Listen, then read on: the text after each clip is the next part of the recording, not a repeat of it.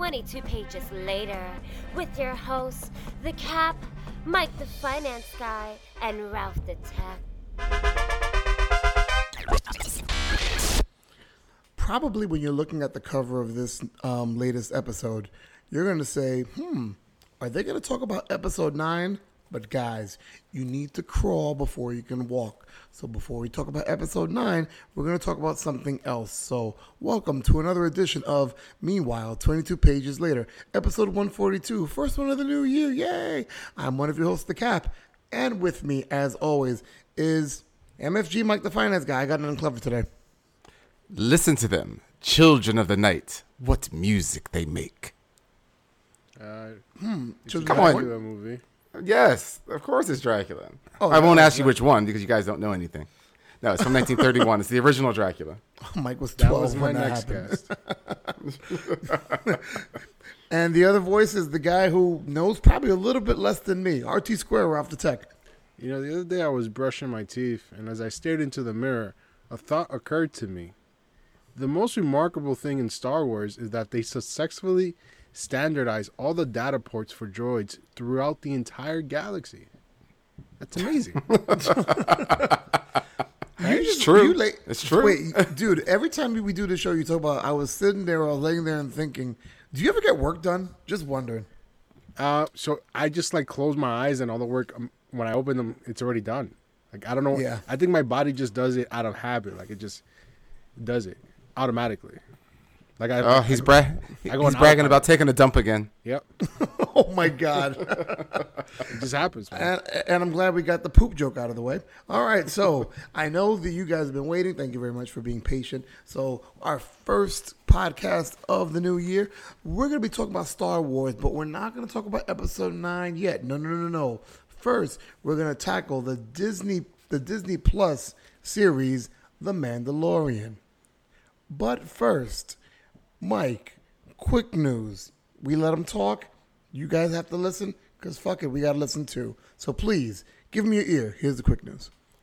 And now, the quick news with Mike the Finance Guy and Ralph and Kai. Yeah, you guys are going to wish it was quick. Anyhow, oh my God. For those of you hungry for even the driest morsel of MCU news, try not to take a bite of the fake meat surrounding the upcoming New Mutants film. Long before Fox Studios was assimilated by Disney, yet another mutant franchise was underway called the New Mutants. Since the Disney acquisition of the property, Marvel and Disney have been quiet as about when the mutants will be introduced into the MCU. Recently, D23, which is the official fan club of Disney, has stated that New Mutants is part of the MCU, yet has not provided any evidence to their declaration. Disney has not responded to what can only be called a rumor. In the meantime, all we can do is wait and see. The New Mutants film is set to premiere on April 23rd.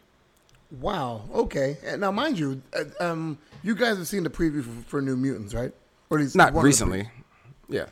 Because that just looked like a really good premise. And then it just disappeared with the whole acquisition and them putting it back and they having to do reshoots. So, yeah, it's still going to be a horror film of a superhero mutant movie. But, yeah, right now it still is definitely not said to be part of the MCU. I think they're going to just wait and see. Wait, Cap.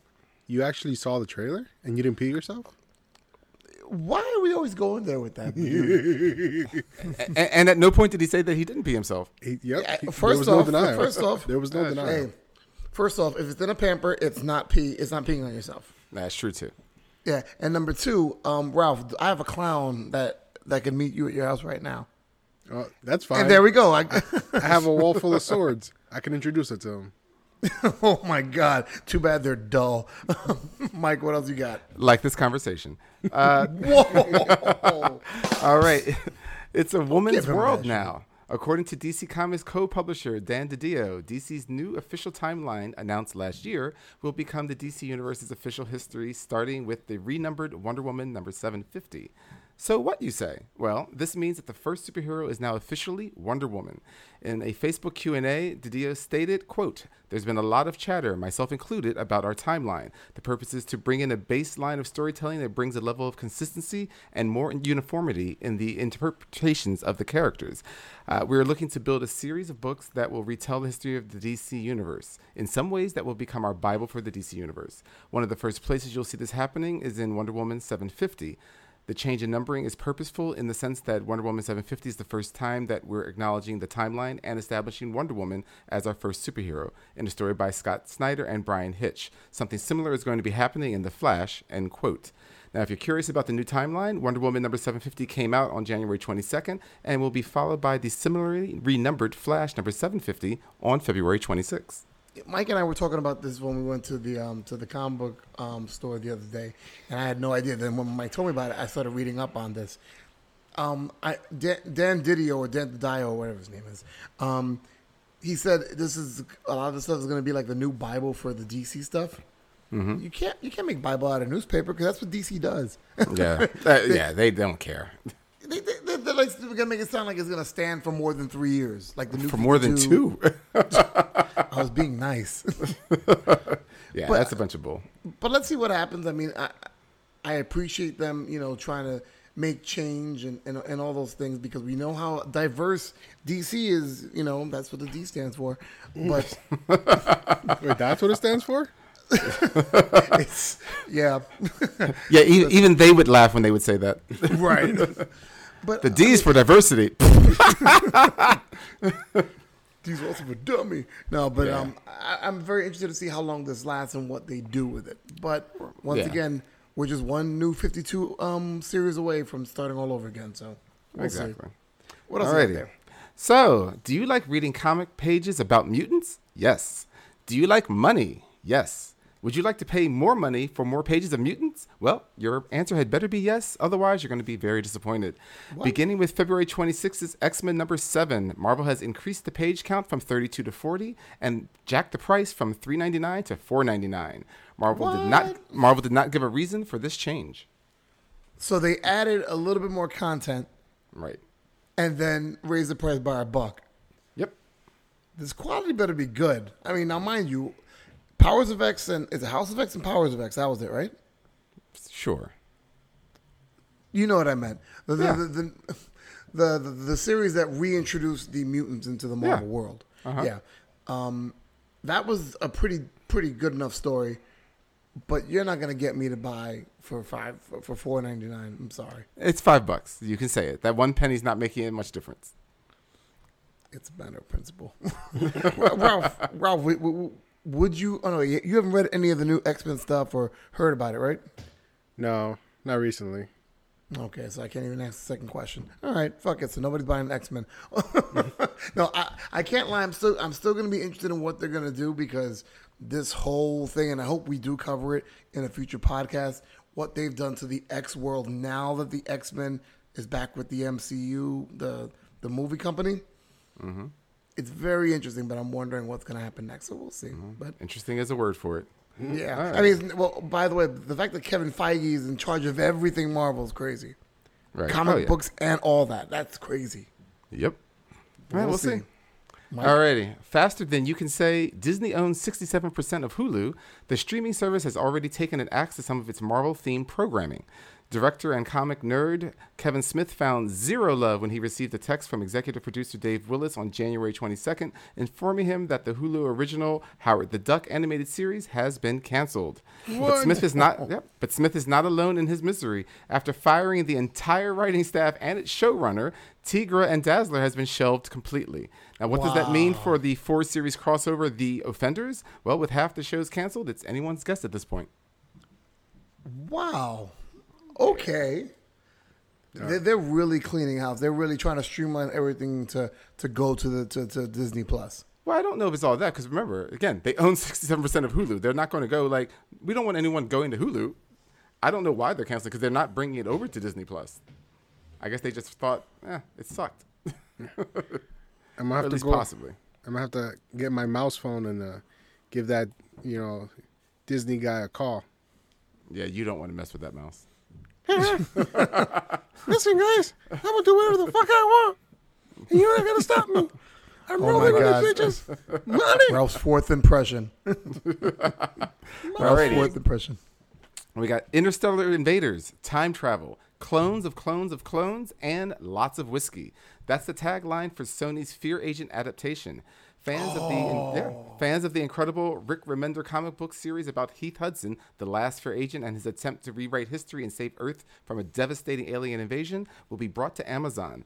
Rick Remender and his production company, Giant Generator, have signed a 3-year overall deal with Sony Pictures Television. Amazon beat out NBC's Peacock and Warner Media's HBO Max for the rights to the series. The TV adaptation of Fear Agent will be written by the Batman's Mattson Tomlin, with the pilot directed by Shazam's David F. Sandberg. Fear Agent co-creators Rick Remender and Tony Moore, along with Sandberg and Seth Rogen, will serve as the show's producers. No premiere date has been announced.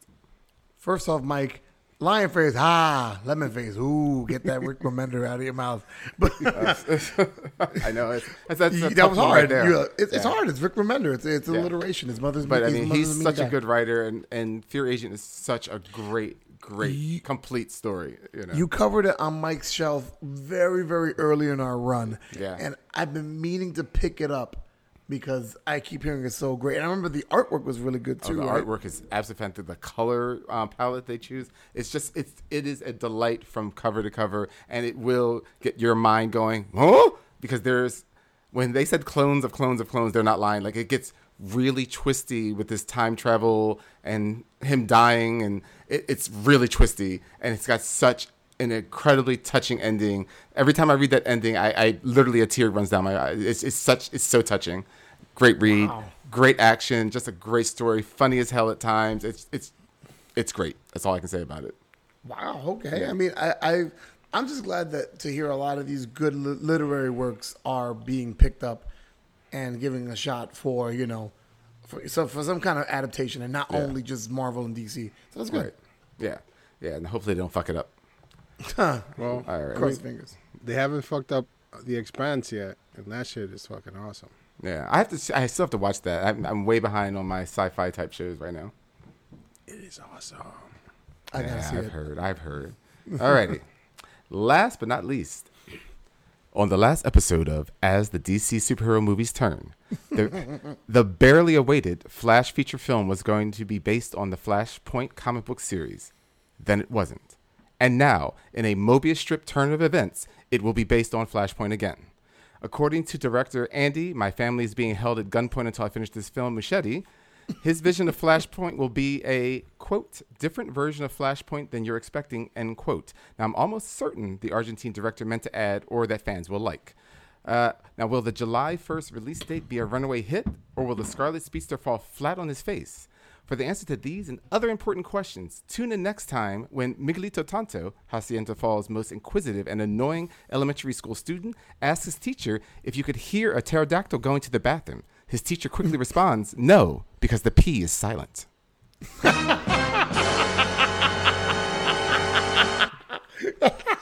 I can't wait until that's picked up by like Amazon or Netflix. I think that'd be Hacienda Falls would be a great show. Is that all your news, Mike? That is all my news. Your P is silent. That's fucking fantastic. Ralph, you got any news? Actually, I do have some news. Go for it. You're probably going to take mine. Let's see. We actually received a letter from a guy. I think you might have heard of him. Let me grab the letter right here. I'm going to read it to you, all right? It goes. Okay. If I ever catch you with my wife again, go on. That was me in the 90s. To the so-called captain, rumors of my demise have been greatly exaggerated. I don't know why you're telling these lies of my death. I'm still alive and kicking. And even though I'm pretty old, I could still kick your ass. So, I just have one thing to say to you. Are you feeling lucky, punk? Well, are you?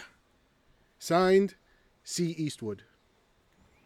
Where did you get that from? What? Well, because in the last episode, the Cap thought that Clint Eastwood was dead. So he wrote to us. He wrote to us, and he's like, listen, I'm not dead. So oh, go fuck yourself. God. He took us all this way for that joke. Oh my God. So I guess when we post the episode, we're gonna say skip from this time. No, I'm kidding. Motherfucker. I thought it was somebody for real. At least we know he's listening. Oh, that would be fantastic. Yeah, Clint Eastwood. Yeah, man. I mean, yeah, because he's listening. So would every gun owner in America be listening? Yeah, sure. I can see all the red states want to listen to two Latins and a black guy. That's what our podcast is called in Middle America. We want to listen, but then we're so angry at ourselves. Wait. Oh my God! Cap, they're shooting their computers. The correct term is Latinx. Don't remember that. Whatever. Well, I want to ask something real quick before we go on to talking about the main thing of the show. Did anybody see the preview? I mean, the trailer for Lock and Key for Netflix. Yes. Holy shit. Yeah, I'm looking forward to it. Even though Dodge didn't look like what I expected Dodge to look like, but nonetheless, I'm still happy. But and I can't think of the son's name right offhand. The oldest son. The oldest son. I can't think of his name, but he did look like the guy. It was like you know, I'm just looking forward to it. Also, the daughter didn't remind me of the daughter. Well, hopefully, because I mean, also we've known these characters for so long. We know, the art style is very distinct. Yeah, I'm not looking for lookalikes either. I'm never a person that needs someone to look like a character. I mean, unless it's something that's fiction, like a, you know, like an alien or something, where you're like, okay, well that you kind of do need to touch down. But like when people don't look like the character, I'm pretty much okay. I'm more concerned with how you're going to write the character, and if you're true to it that way, you know, right. Well, just watching the preview and just watching, you know, Dodge talking in the well, I'm like, oh my God, yeah, this is gonna be great. So, and it comes out. When is it coming out? I do not remember. I thought it was February, but could be. Do you know, Ralph? Not off the top of my head, but I do have this handy little thing called the internet. Wait, what is it? Well done. What is it? He said he's got something called the internet. What is that? It's a thing where computers are interconnected and they allow themselves to talk to each other and to other things. Hmm. But you didn't mention anything about a net, so I'm very confused. Well, the net is what catches all the information and allows you each person has a net and you wrangle it in. While you all you motherfuckers stall, the first episode's premiere is February 7th. Yes. Oh, why is it not called the InfoNet then instead of the internet? All right. Because you're inside of it. Guys, why do we park on a driveway and drive on a parkway? Fuck it. Let's not even ask these questions. All right. So I just take an Uber. I have a couple more of those, but I can't figure it out myself. All right. So let's go to the reason why we're here. Let's talk about the Disney Plus series known as The Mandalorian, and with a synopsis. And I'm very curious how the synopsis is going to go. Is MFG, Mike the Finance Guy? Ooh, that's me. All right. Ooh, I'm next. Yeah, that's right. The Mandalorian is the first live-action TV series of the Star Wars franchise. It was created and written by Jon Favreau with a host of various episodic directors, including Bryce Dallas Howard and Taika Waititi. The Mandalorian is best described as a space western, which takes place 5 years after Episode 6, Return of the Jedi, and 25 years before Episode 7, The Force Awakens. The Mandalorian follows the adventures of a bounty hunter after he goes against guild policy and takes back the bounty he was hired to acquire, a 50-year-old child that appears to be of the same unknown race as Yoda. The series has a Rotten Tomatoes rating of 95%, audience 93, and a Metacritic score of 69 out of 100, audience 84 out of 100.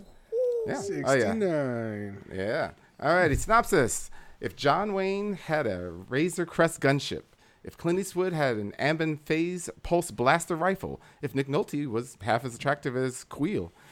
These were all dreams until Oberyn Martell walked away from the blood-soaked sets of HBO's Game of Thrones and onto the PG scenery in front of Din Djarin's helmet. The Mandalorians are the toughest fighters in the known universe, unless faced with two teenagers, a Wookiee smartass, a toolbox droid, and an effeminate robot. Now, luckily, none of these characters are in the story, so the Mandalorians are still feared.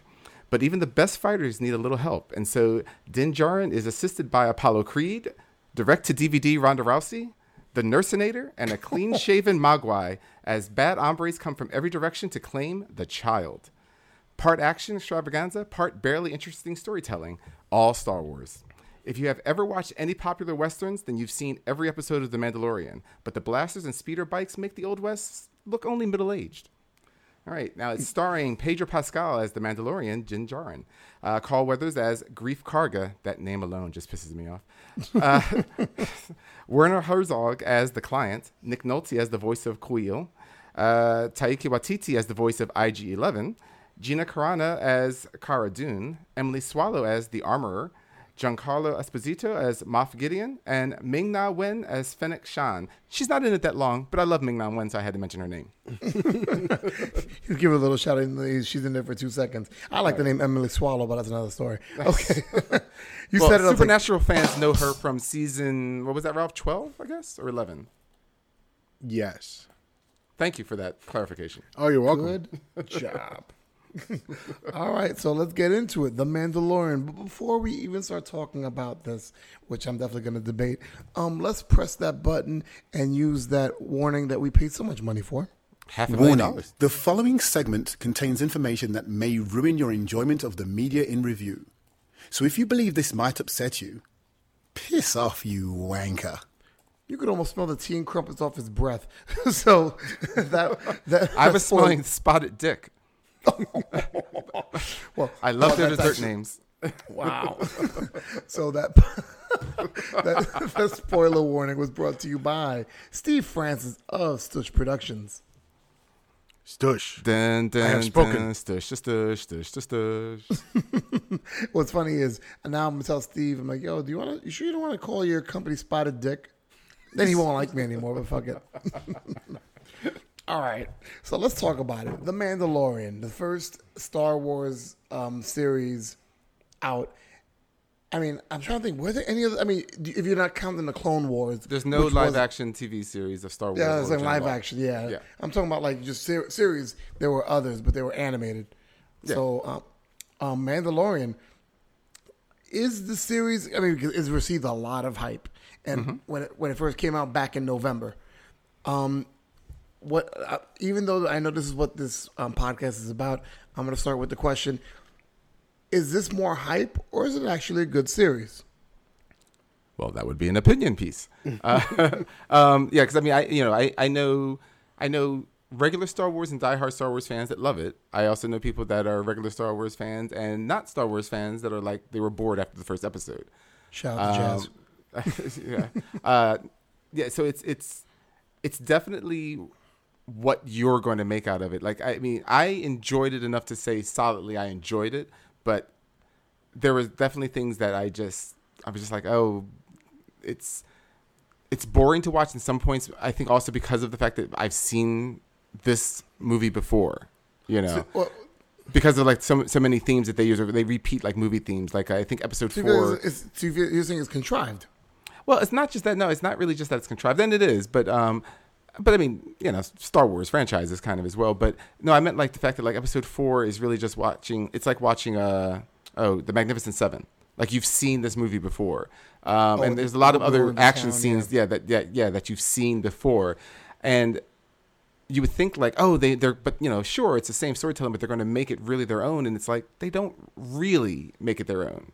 It's just kind of like they went, oh, let's just take something that we've seen in almost most TV series, and just put Star Wars characters in it, and that's what a lot of it felt like, and that's why I can see where people aren't a fan. But again, was I still engaged all in all? Sure. Ralph, your take? Well, I listened to all the crap that people said and said, fuck you. This shit was awesome. I enjoyed it from start to finish. Even though everybody's like, oh, it's a ripoff of Seven Samurai. It's a space western. I'm like... So is Star Wars. Yeah, like, who the fuck cares? It's a great story. It's entertaining. You know, it's sure, the concept isn't new, but the story that we're getting is new in the sense that we've never seen this before. You know? Right. And that part I applaud them for, you know, trying something different. Here's what I'll say. I agree with both of you. I can see how a lot of the tropes are contrived and a lot of the storytelling is stuff we've done before, especially if you're saying that, you know, a lot of the stuff is ripped off of Westerns. But I'll say this, for the character that ends up being the protagonist, the fact that we're talking about the Mandalorian, this great race of bounty hunters that for decades when Star Wars came out, everybody talked about how great Boba Fett was. and he really wasn't. And no, he wasn't at all. Great Jango Fett was, and he really wasn't. Mm-mm. So when you get this series and you're like, okay, this is the Mandalorians. This is where, you know, these guys are supposedly come from, and it's badass. You're like, all right, this is what, you know, when we're talking about Mandalorians, this is what we're supposed to be. Even if it is, I mean, the first episode's Lone Wolf and Cub. That's what that thing is. Yeah. It's Lone Wolf and Cub. Yeah. Yeah. So, I mean, you know, we can talk about all the different stories that it is. It is definitely entertaining. Visually, I enjoyed it. But there are times where it does slow down. And what's funny, I didn't even have a problem with that episode that you mentioned, Mike. Like you talked about the episode that felt like the Magnificent Seven. Mm-hmm. The episode I had a problem with, I believe, was the one after that. Mm. The one with the young bounty hunter. Oh, yeah. The one with Ming-Na Wen in it. Yeah. Yeah. I mean, like, again, I didn't have a problem with the episode itself. Like I said, it's just, I was just using it as an example of things that we've seen before. Of course, yeah. It's just, like I said, it's, I'm happy that they were giving us a taste of something that we haven't seen. I guess it's just that as much as Star Wars, I mean, it's a movie, so it's always going to be some contrived element to any movie, especially to a sci-fi flick. That's not the problem. It's just that the other entries, they feel like, I guess the characters feel, it's really a hard word to say, down to earth, because it's not quite what I want, but they're a little bit more slightly believable, if you want. Whereas this guy was just, I mean, he was our Clint Eastwood unstoppable guy that gets a few licks, you know, he takes a few licks here and there, but it's just so pro-macho that, like, sometimes it was like, all right, this is kind of boring to watch after a while, you know, because he is like an unstoppable killing machine in a way, but they still try to make him personable, and it was just kind of weird, I thought. Like in other words, like where Star Wars, you know, you rely on a bunch of characters. With him, it's really just him, and he might meet up characters here and there, and like by episode 9, they help together, but it's still really just all about him. And in that, I just kind of felt that it was a little bit boring at times. I think also a lot of it is because, you know, you're not seeing the actor, yeah, and very often you're not even seeing the actor in the suit, you know. So you're like, okay, I'm just really working on Pedro Pascal's voice. And by the way, I can't think of the guy's first name. It might be Larry, but one of these the stunt people that's in the suit, and I think it might be, the first name might be Larry. I'm not sure, but the last name is Wayne, and yes, he is related to John Wayne. He's his grandson. Oh, you serious? Wow. Yeah, yeah. So it's kind of funny. That's very interesting. That was probably a very conscious choice by Disney, because Disney likes doing that kind of stuff. Yeah. I was watching it, I was wondering, is like, how much of this is actually Pedro Pascal in the suit? Yeah, I was wondering that too. That's why I had to look it up. I was like, wait a sec, because it could just be like the only part anybody. when he's actually in the suit is when they take the helmet off. Yeah, I'd be like, that's a sweet gig. Is you're just sitting in a studio recording your voice. Mm-hmm. You're like, all right, what's my next line? Okay, don't touch that. How was that? I was like, yeah. I also found that kind of disconcerting too, is because of the fact that like his voice was a constant. It was almost like his voice was the telephone call. Yeah, and everything else was happening in regular voice speech, because his voice was always very clearly heard, whereas everyone else, it's like, you know, like a normal movie, you know, you may hear me in and out because of talking and background sounds, but his voice was clearly like, I'm coming over there right now. You're like, yeah, you are, because I can hear you clearly. Those Mandalorian helmets are really good, man. I'm telling you. Yeah. What did you think about the armorer, by the way? Emily Swallow, the woman that you know had to make sure that the laws were being followed, the one that made all of his stuff. This is the way. I'm just like, so you're just the one person that makes all this shit, and you make it really fast. Listen, she's been doing it for years, man. I guess I just like the fact that they kind of, you know, it's something that and I'm not ripping off of what Mike's saying. I'm actually repeating it. Mike has always talked about, sometimes you can tell me a story about Star Wars and not tell me about a Skywalker. If you tell me about a Skywalker, I'm going to punch you in your face. Pretty much. Yeah. So the fact, this is for once a story that's not about a Skywalker. Yeah, and that is one thing I am so grateful for. Is that there's no Darth Vader, there's no Skywalker. And that's the part I give them credit for. Like I said, it's not even just giving me a different character, but it's also not directly relating it so far. Please don't fuck it up, Disney. Directly relating it to the series' main characters, you know, and I'm very happy about that.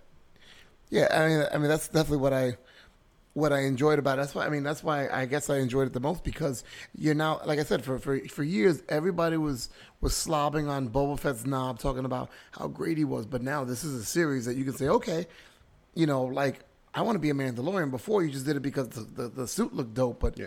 You know, now you're talking about, you know, I mean, the first episode, he cut somebody in half, which, mm-hmm. by the way, I was like, okay, they didn't go ultra violent, but they went kind of violent, and I was like, wow, they pulled it back a little bit. You didn't see any blood, though. Yeah. Well, I mean, I liked his, that's actually that big rifle thing he has, it's an Ambban Phase-Pulse Blaster, the thing that disintegrates. Yeah. Oh, yeah. That the thing that he seems to carelessly, like, kind of drop around when he wants to. I'm like, that would never leave my side. Like, I would have a toilet paper roll on the end of that thing so I could use it while I was in the bathroom. You know, like, like that's the most amazing weapon in the world. And I'm like, but he's just kind of like, oh, what am I taking today? I'm like, the Ambban, you know, Pulse Blaster. Like, I know what I'm taking to a fight. I was more worried about, like after episode one, I'm like, where's the baby? Where's the baby? Where's the baby? That's me. Maybe that's me being a dad, but every time he, like, walk over somewhere, I'm like, where's the baby? Who did he leave it with? What the fuck's going on? This guy sucks as a dad. I mean, that baby could use the force and throw you across the room. He'd be fine. And he's in a protective metal ball. And also, he's not as horrible of a parent as the Fantastic Four parents. But I mean, he at least asks where the kid is and goes find it at the end. They just go, we're just going adventuring for 6 months. Really? You don't want to see your children for 6 months? Okay, bye. You know? Well, I think there's so many of the kids because then they're making more in those adventures. No, they only have the two. They only have two. Yeah, they only have the two, and they don't care about those two. That you're aware of. That you're aware of. Yeah, well, Reed could be getting something on the side even while he was talking to Sue. I mean, wow. he is very stretchy. Yeah, that's true. Oh, God. You know what's funny? It's not as hot when you talk about Reed as opposed to when you talk about Elastigirl. That's another story. Go ahead. No, I did find it was very uneven storytelling, though. And okay, explain that point, Mike, please. Explain what you mean by that. Well, I mean, the pacing was very uneven at times. So, like, you had, it's adventurous, but then it would, like, slow down to almost a grinding halt at times, depending on the story they were telling. Because, again, a nice feature was that they had, most episodes were filmed by different directors. Right. So it was almost like people were like, hey, this is going to be my handling of it. And it's kind of fun, but at the same time, it's just like writing comic books. It's like, if you don't rein in, then you get a lot of different people telling the same, you know, trying to tell a story, and it doesn't feel like quite a whole story after a while.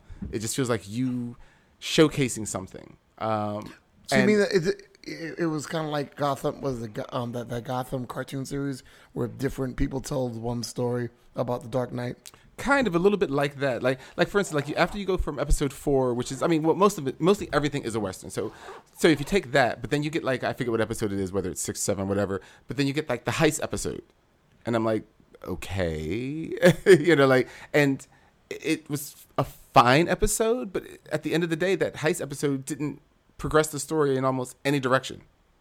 Like, it just seemed to be a heist story because somebody wanted to tell they wanted to be like Ocean's 11 in space, you know, kind of a feel. The way I saw it was, that episode served to show you how much Mando has changed, because they say how in his past he was more gun ho, you know, shoot first, ask questions never, kind of a person, and now he's taking his time. He doesn't, you know, he thinks things through, and he doesn't go to shoot first or even use his gun first without even thinking the situation through.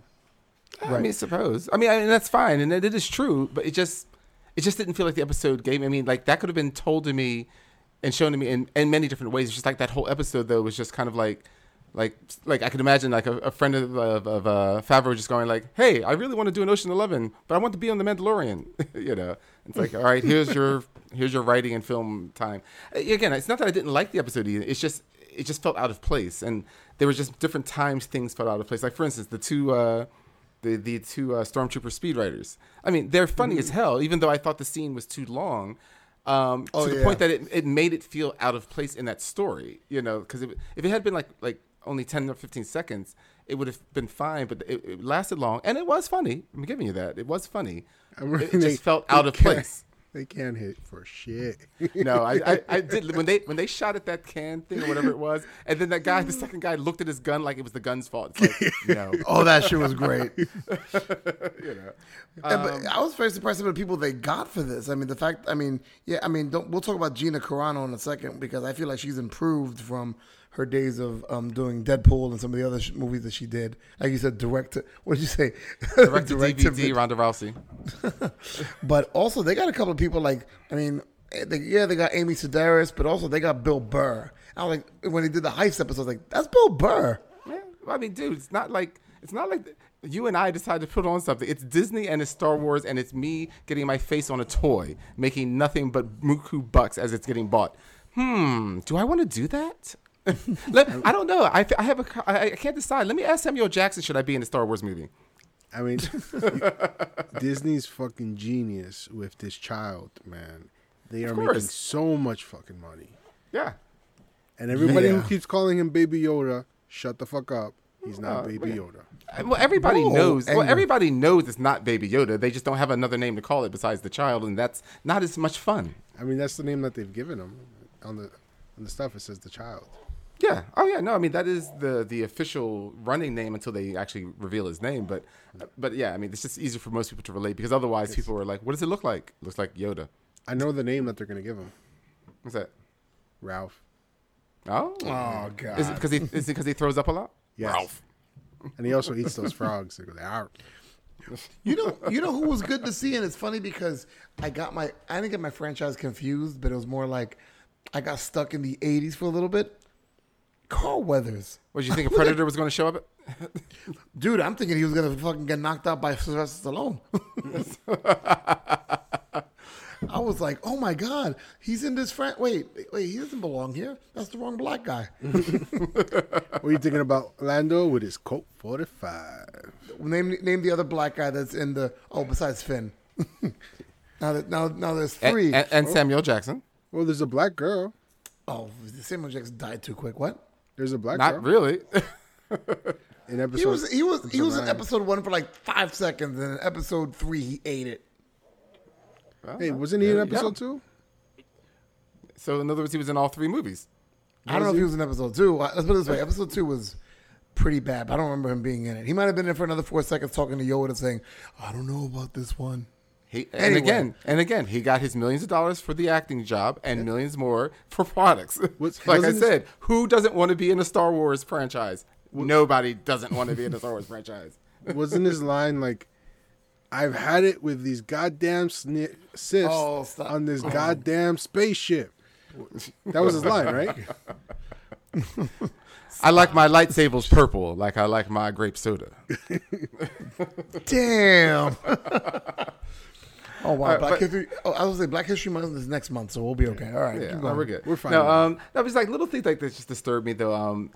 I mean, there's lots of them. Like little things with storytelling that just felt like it was pushing storytelling. I think that's also some of the stuff that bothered me with the series. Like when he goes to whatever that planet is and he meets Kuiil, who seems to be the only thing that lives on that planet besides those animals that he wrangles. But it is a planet. And he's like, yeah, there have been lots of people here, but no one's been able to kill those guys. It's like a handful of guys there. Anybody could have taken. I could have taken them out by accident. You know, like it's just like, it was one of those. Yeah, I know. It was just one of those things where it's like, really, like you're thinking it's going to be like this mass, like empire, like station full of it's like maybe half a dozen or maybe at the most a dozen people that evidently an android. That's the thing that got me. An android took out most of them. So no one thought to bring an android with a gun, you know, like it was like little story pushing things that kind of bothered me. Or another one that really bothered me was Moff Gideon, who shows up in the episode 9. Oh yeah, yeah. I mean, he's got them surrounded. He's got like no exaggeration, 45, 50 troops plus, weapons out the wazoo, and evidently a weapon that is so fearful that even like Ronda Rousey's afraid. Okay, and he's like.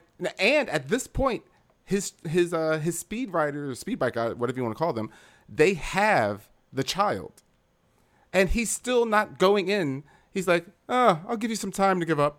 Why? Is it for drama? And then because he's just like, you have until nightfall to surrender. Why? Because there's no reason why. He didn't have the child in hand. He didn't have the kid. Yeah, no. Okay, no. I didn't say he had it in hand. His people, remember? What are the bikers doing? They're punching Baby Yoda. They didn't radio in, remember? Because they were like, we're going to try to radio in to let him know we have the kid. No, you don't want to talk to him right now because he just shot the other guy who interrupted him, remember? And that's true. But even if he didn't have it, what does he need them for?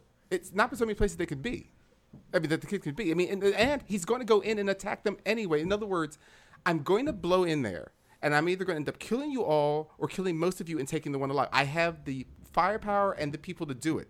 But he goes, I'm going to give you till nightfall. Why? Like, it was just this ridiculous, like, delay of action that I'm like, it's just, I'm just going to give you guys time to formulate a plan and probably get out. Okay, that's probably what's going to happen because that's what you've done. It was like, it was just this story. That's what I'm saying. Like, the storytelling itself, it tried to be good, and then they would do things like that just drive me crazy. Or another one, after they've escaped, because they would, they're in the lava stream. Now, they managed to kill everybody in that town. So there's like 50 guys, and that's a minimum count because he had lines of troopers behind him. When they're on the lava pit, as they're going towards the end of the cavern, they can scan it, and he goes, there's a whole platoon of them out there. There's 10 guys. We'll never get through them. There's 10 guys. And that's when IG-11 sacrifices himself and blows up, and it's like, and when he blows up, you do a quick count, there's 10 guys. Maybe there's 12 at the most, but that's it. And I'm like, well, what was the purpose of that scene? I'm like, I got the purpose of the scene, but it didn't flow with the rest of the movie. You're already badass. All right, so you know what time it is? I'm not sure. What time is it? It's time for Ralph Explains It All. Ralph Explains It All. All right. So you gotta be shitting me. He even brought a barbershop quartet with him. So listen, all right? You gotta understand tactics here, right? Even though it was only 10 guys, Mando and they're stormtroopers that can't shoot. Well, listen, Mando and his friends are on a raft with no cover whatsoever. Even how did that raft not melt, by the way? Go ahead. Even the stormtroopers, with their suppressing fire tactics, would eventually hit them at that close range because they're in a funnel coming right at them. They just start shooting and they're dead. So you mean they would hit them just like they shot at and destroyed IG-11? Oh, wait, they didn't, and he blew up and killed them all. So, listen, yeah, they had plenty of time to kill him. They were surprised by seeing that IG-11 unit coming out of there. It's like, what the fuck is this? And then he's like, surprised that he wasn't melted already. Surprise, bitches! So, well, there you go. Just like I said, yeah. I mean, well, no, there you go. That's a lot of my problem. Ralph Explains It All. Yeah. You've been waiting for that shit. And that was brought to you by Steve Francis of Stush Productions. Ooh. Stush? He gets no stush from that. I say? Okay, I didn't know what to do. Okay. All right. He already has his push. He had his push and his stush. Is that what you're saying? Exactly. It's the stush push. You're the pusher man, huh? All right. Yeah. So here's what I'm saying. Do you think that they deserve a season 2? Sure. Definitely. You better give me a season 2. If they don't get a season 2, there's going to be an outcry of people who want more of the child. They're going to be like, give me more. I want to see him grow up. Money. They've already gotten their money, and they've gotten people signing in. I mean, now the question is, what do they do with season 2? And it's not that they don't have lots of places to go. It's just, what do they do with it? You know, I mean, that we'll see if we go to season 3. I want to say a few things. So, you just did a few things. So first off, it took me a while to realize why they don't understand what the kid did. Just the simple fact that Jedis have been essentially extinct for so long. Right. They don't realize what's going on. They're like, we've heard, because when they were talking about, we've heard of people similar to them, they were called Jedis. And they're like, oh, okay, so they don't really, no one knows what they are. Because that was already covered in the Star Wars movies, remember? Yeah. But I mean, it makes no sense that like people would not have a history of people that took down the Galactic Empire being a Jedi and all this other stuff. And that, again, by the time we get to episode 4, how many years has it been since the Jedi, who everybody knew of then? Think about it. Yeah. Everyone who the Jedi were. How many years has it been? Long enough to make Obi-Wan Kenobi look really, really old? Well, no. How many years has it been since the Jedi were killed? About 18, right? Because that's how old Luke is. Yeah, right? 16. He's 16. That is not even one generation. That means everybody is alive that was there during the time. Everybody remembers the Jedi. There is no way in the world you're telling me in 16 years in a universe everyone forgot the Jedi. I mean, that just makes no sense. Shit, man. Yeah, but he didn't say everybody forgot the Jedi. He's saying those particular people who were wondering, they didn't know what the Jedi were. No, even in the Star Wars movies, they especially by the time we get to The Force Awakens, they're like it's a story of myths, and I'm like, okay, even that's only been 30 years. It's a universe of people and knowledge. I'm like, you guys just don't remember anything? Like, this isn't propaganda. This is just like a whole group of people that people were like, yeah, they were the ones fighting. We all feared them when they walked into bars. Like, you know, it's a thing that we're supposed to kind of let go, but it just drives me crazy because, like you were making fun of him aging. It's like, he's Ewan McGregor. In 16 years, he becomes Alec Guinness. Life's tough. It's the same amount of years that fucking what's his name becomes Patrick Stewart. Yeah. Or think about this. Think about the fight scene between Obi-Wan and Vader in Episode 4. Oh my god! That is literally weeks to only a few months after Vader just kicked ass at the end of Rogue One. Because remember, she just made the recording. Right. So this isn't even like years. He's no younger. He could barely beat one old guy going zzz, zzz. But meanwhile he took out an entire troop just weeks before. You know, I hope JP and freaking Jazz are listening to this. I really do, because I would love their input. Me, as not a big Star Wars head, I can't say too much, so I would love to hear their insight. As Mike butchers this shit to death. I'm sorry. Go ahead, Rob. I just have one thing to say. Yeah, cocaine's a hell of a drug, man. It's a lot of drug use going on there, man. They're just burning up all those brain cells and forgetting shit. Stephen King didn't do this. George Lucas did. Calm down. Listen, if there's one thing you know about George Lucas is, you know, that guy. Wow. And now we're not going to be invited to any Star Wars things. Thank you very much, Ralph. Well, not any that he's written, thank God. Then you'll have to have midichlorians and shit to get in. Go ahead. Another thing that really bothered me, and this is nothing new, but this, I guess because of the fact of now we really got to see the stormtroopers, quote-unquote, fighting in The Mandalorian, I can't take it anymore with the stormtroopers. I don't even care about their bad shooting. They wear body armor. I don't know what they wear it for. Yeah. Think about it. Think about it. If you put on a motorcycle helmet and I punched you in the face, what is going to happen? If I hit you hard enough to like make you move, you might stumble, but you're not going to feel a damn thing. They get punched in the face and they're unconscious. Yeah. They get kicked in the stomach at body armor and they are down. Not just down momentarily. They're down for the count. You know, they get shot in the shoulder and they're dead. I don't understand the purpose of their body armor at all, and to the point that now it's no longer like a thing that I can't unsee, and it drives me crazy because I'm like, you guys are just sweating in these things for no reason because it's not. It's worse than not doing anything. It seems to make them even more vulnerable. Think about it. They're like more vulnerable in that suit than they would be if they didn't have one on. This looks like a time for Ralph explains it all. No, we already had that. We already had that moment. Jesus Christ. Stormtrooper armor 101. All right, it's not designed to fully protect them. It's designed as a way to incentivize them not to get shot. The moment, but they only ever get shot. The moment they get hurt or experience any pain through the armor, it's amplified 6,000%. Well, I just got finished saying that. I just said it's like the armor. It only makes the pain worse because it's the way it was designed. So it was a design flaw that was instituted by the rebellion in a way to prevent the Empire from gaining too much force, too much strength. It was supposed to diminish the effects by 6,000%, but they actually made it increase by 6,000%. Yeah. But my other thing is, if that suit was actually just made out of regular earth plastic with just the slightest amount of padding just to keep it from raising your skin, that would protect them better.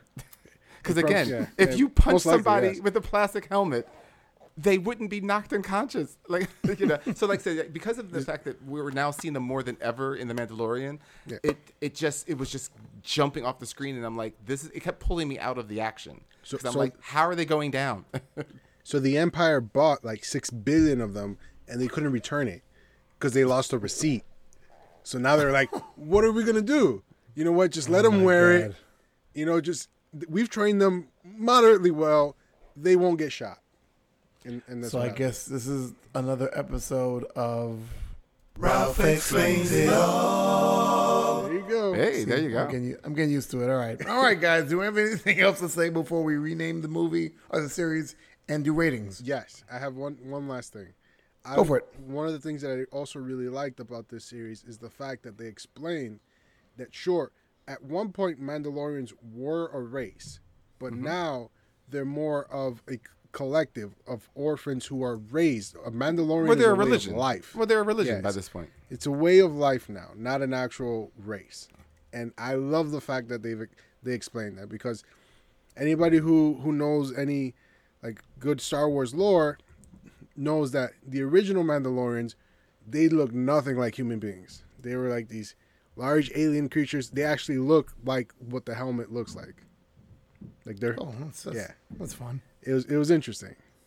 Okay. Yeah, I think they also said, going back to like the Boba Fett character, I think Boba Fett is just, he's a bounty hunter, but he wasn't a warrior. So I guess that's why he sucked. Yeah, right. He sucked at fighting. Yeah, that teenagers. Boba Fett wasn't an actual Mandalorian. They're saying that he stole the armor from someone. Right. He wasn't actually a Mandalorian. I read on that also. Yeah. All right, Mike. You have anything else before we go to renaming the series? Nope. All right. All right, let's rename the series. I'll go first. I've got 3 separate names for The Mandalorian. For Star Wars fans, it's going to be renamed, you see, Boba Fett is cool, see? For the kids and the ladies, it's called Baby Yoda and That Mean Steel Guy. And for Disney, it's, oh, wow, we finally cashed in on Star Wars. I swear to God. Disney must have been pissed. Like, we took over Star Wars. We can't get one thing right. Well, they've made their money. I mean, they've made some money. They just got...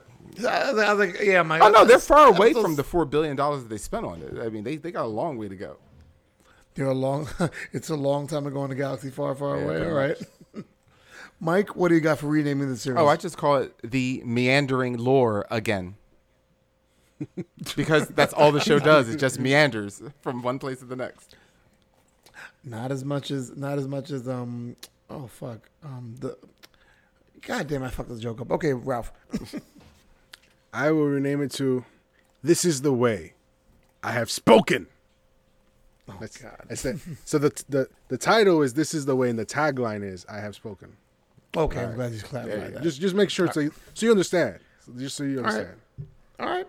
Ratings for The Mandalorian. Let's go back to Ralph. I give The Mandalorian 9 the child-eating frogs out of 10. You took my fucking rating. I have 9 Baby Yodas eating like he hasn't been fed out of 10. Don't call it Baby Yoda. He's the child. Call it Baby Yoda. I'll give you a Baby Yoda. To quote Kuiil, I give it 7.5. I have spoken out of 10. All right, Mike, have you spoken? I have. But this is the way. Yeah. Oh, God. So there you have it. The Mandalorian. Yeah, I'd say check it out. But, guys, don't go anywhere. Geeks on the Go is next. Hey, guys, this is Big Kev reminding you that these bozos want to hear from you. Bozos meaning Cap, Ralph, and Mike. So if you want to tell them what you think, like, Mike, stop being a hater, or Ralph, why did you choose 6 claws, or Cap, shut up, you a Dolphin fan, please hit them up at m22cmr@gmail.com, or check out their website at meanwhile22pageslater.com, or even Twitter them up. What the heck is a Twitter them up? At meanwhile22. 22 is a number. Jack Bauer all day. Now let's get back to the show. Geeks on the Go. Now one more Childs. Now one more Childs. Childs, yes. Julia Childs? All the Childs. He wouldn't even know who that is. That's all right. Listen. Well, it's an old man joke. Don't underestimate me. PBS. All right. You have to remember, Julia Childs was probably like new TV to him. Right. In the DR. Yeah. We love the Julia Childs over there. Oh, my goodness. All right. So here we go. So you guys know the segment. I give quick questions. They give quick answers on all things geek. We don't make it under a minute. I give it a valiant effort. They start running, do these fucking run-on sentences and shit. I give it a valiant effort. Which one of these 33 characters would you get rid of? Oh, God. Hold on. Multiple choice. Well, technically, blah, blah, blah, blah, blah, blah, blah. Assholes. Multiple choice. Choose the following answer out of the 600 pool questions that we have here. That sounds about like the Geeks on the Go we know. Yes. I'm eating popcorn because I'm not even going to give it a full effort because I know by question 2, your guys are going to be giving you fucking the thesis and fucking... And if you're out there are wondering why you can't understand Cap, it's because he's eating popcorn during the podcast. I just said I was. Ready, set, go. Whoops, wrong button. There you go. What? What's more iconic about Darth Vader? His intro music, his heavy breathing, or the line of, "No, I am your father"? Ralph. I think it's more his intro music because the asthma doesn't really help much. And the one line, it's okay. Okay, Mike. That intro music, man. I agree. If you could put any bounty on any Marvel or DC character, who would you send Mando to kill? Mike. 1999 George Lucas, dressed as any Marvel or DC character. Oh, my God, Ralph. So first I'd make Kick-Ass a DC character, and then I'd have Mando kill him. Technically it's Marvel, but okay. Which comic book movie is more in need of a reboot, Ghost Rider or Green Lantern? Mike. Green Lantern. There's no joke after that. Ralph. Yeah, Green Lantern. I agree with the guy. Okay. And would Henry Cavill make a better Superman? Oh, so close, Cap. Well, it would have been faster if someone hadn't had popcorn in his teeth. Oh, I'm sorry. Well, didn't Ralph give like a long answer that he fucking paused? Wait. Fuck. I paused? Yes. Yeah. All right. Would Henry Cavill make a better Superman if written better? Ralph. I mean, I'd make a better Superman if written better. Of course Henry Cavill would be a better Superman if written better. Come on, man. Hey, some people just don't like the way he looks, or some people just don't like the way he acts, so that's why I asked the question. Listen, Henry Cavill's my boy, man. That dude's phenomenal. I follow him on the gram. His stories are great. Henry Cavill all day. Henry Cavill 2020. Right. Even though he can't, but whatever. Act is the word you're looking for. Hey, Mike. He's great in The Witcher, man. I could write a heartbreaking tale about a pool of water. But if I hired a piece of driftwood to play the lead, it would still be wooden. So no. Oh, my God. You compared him to a wet Pinocchio. Nice. Listen, Mike, just because he told you no 600 times doesn't mean you got to say that he's a bad actor. Jeez. Hey, 601 was yes, yes, yes. That's why you keep trying. That's a stalker slogan. That's why you keep trying. So, all right. It's Stalker's philosophy. It's not no until they're decomposing. Wow. Hold on a sec. You're going to hear something we haven't heard in a while. That sounds appropriate for that one. That's why we can never go mainstream. That's why we got to stay on the outskirts of obscurity because... Oh, yeah, because we say things that are so much horrible than famous comedians say. Mike, technical foul. Over the line. That's what we got to do. Violation. We did have a sound cue of a whistle, of a ref whistle when they go over the line. You got a yellow card. Yellow card, Mike. I've got so many yellow and red cards, I just use them as construction paper. Oh, my God. Look, a McDonald's mosaic. That's a red card. Oh, my God. All right. Any shout-outs, guys? I would like to shout everybody out. What? Oh, yes. That was me? I'm sorry. Yes. That was you talking? Yes. Okay. Oh, my God. Was that me talking? Was that a voice coming out of my mouth? Listen, sometimes it just happens, man. It just happens. Wow, shout out. What do you got? I would like to shout out anyone who's listening. Thank you for listening. Leave us a review. Send us a message. Tell us what you think. We're here. We're listening. Wow. All right, Mike. I'd like to shout out to Ralph's voice that evidently just comes out on without being thought about. Thank you. But also, there you go. Exactly. No, definitely to anyone that is listening, I would like to hear, send us like a, whether it's a Twitter or whatever, to whoever thinks they're the farthest away from New York City listening to this podcast. That was a good challenge, Mike. That is a very good challenge. Oh, my God. Okay. All right. Usually I have specific people to shout out. I've got one person this week, Jamal. My mom. If you're listening. Not your mom, Jamal.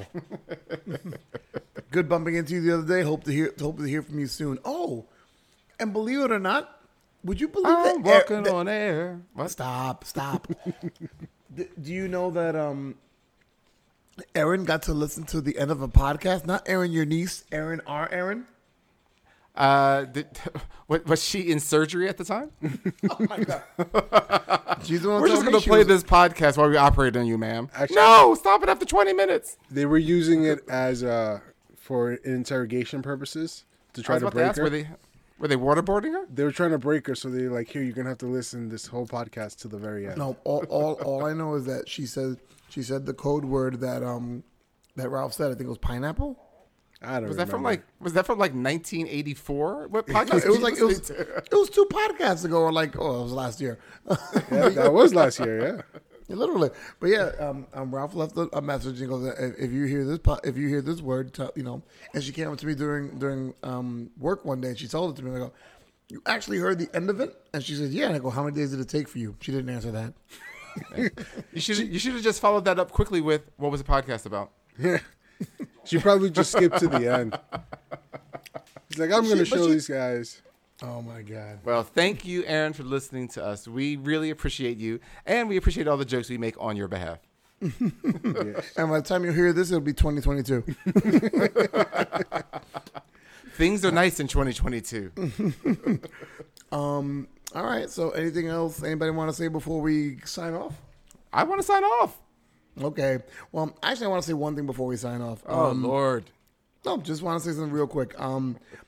Between our last podcast and now, believe it or not, I mean, there's been a couple of people that kind of passed away. Some people personal, obviously, with the whole, you know, helicopter crash thing, you know, and earthquakes in Puerto Rico, and just so many different things going on. And just, I guess we don't realize that life is very short, and life can be taken away from you like that.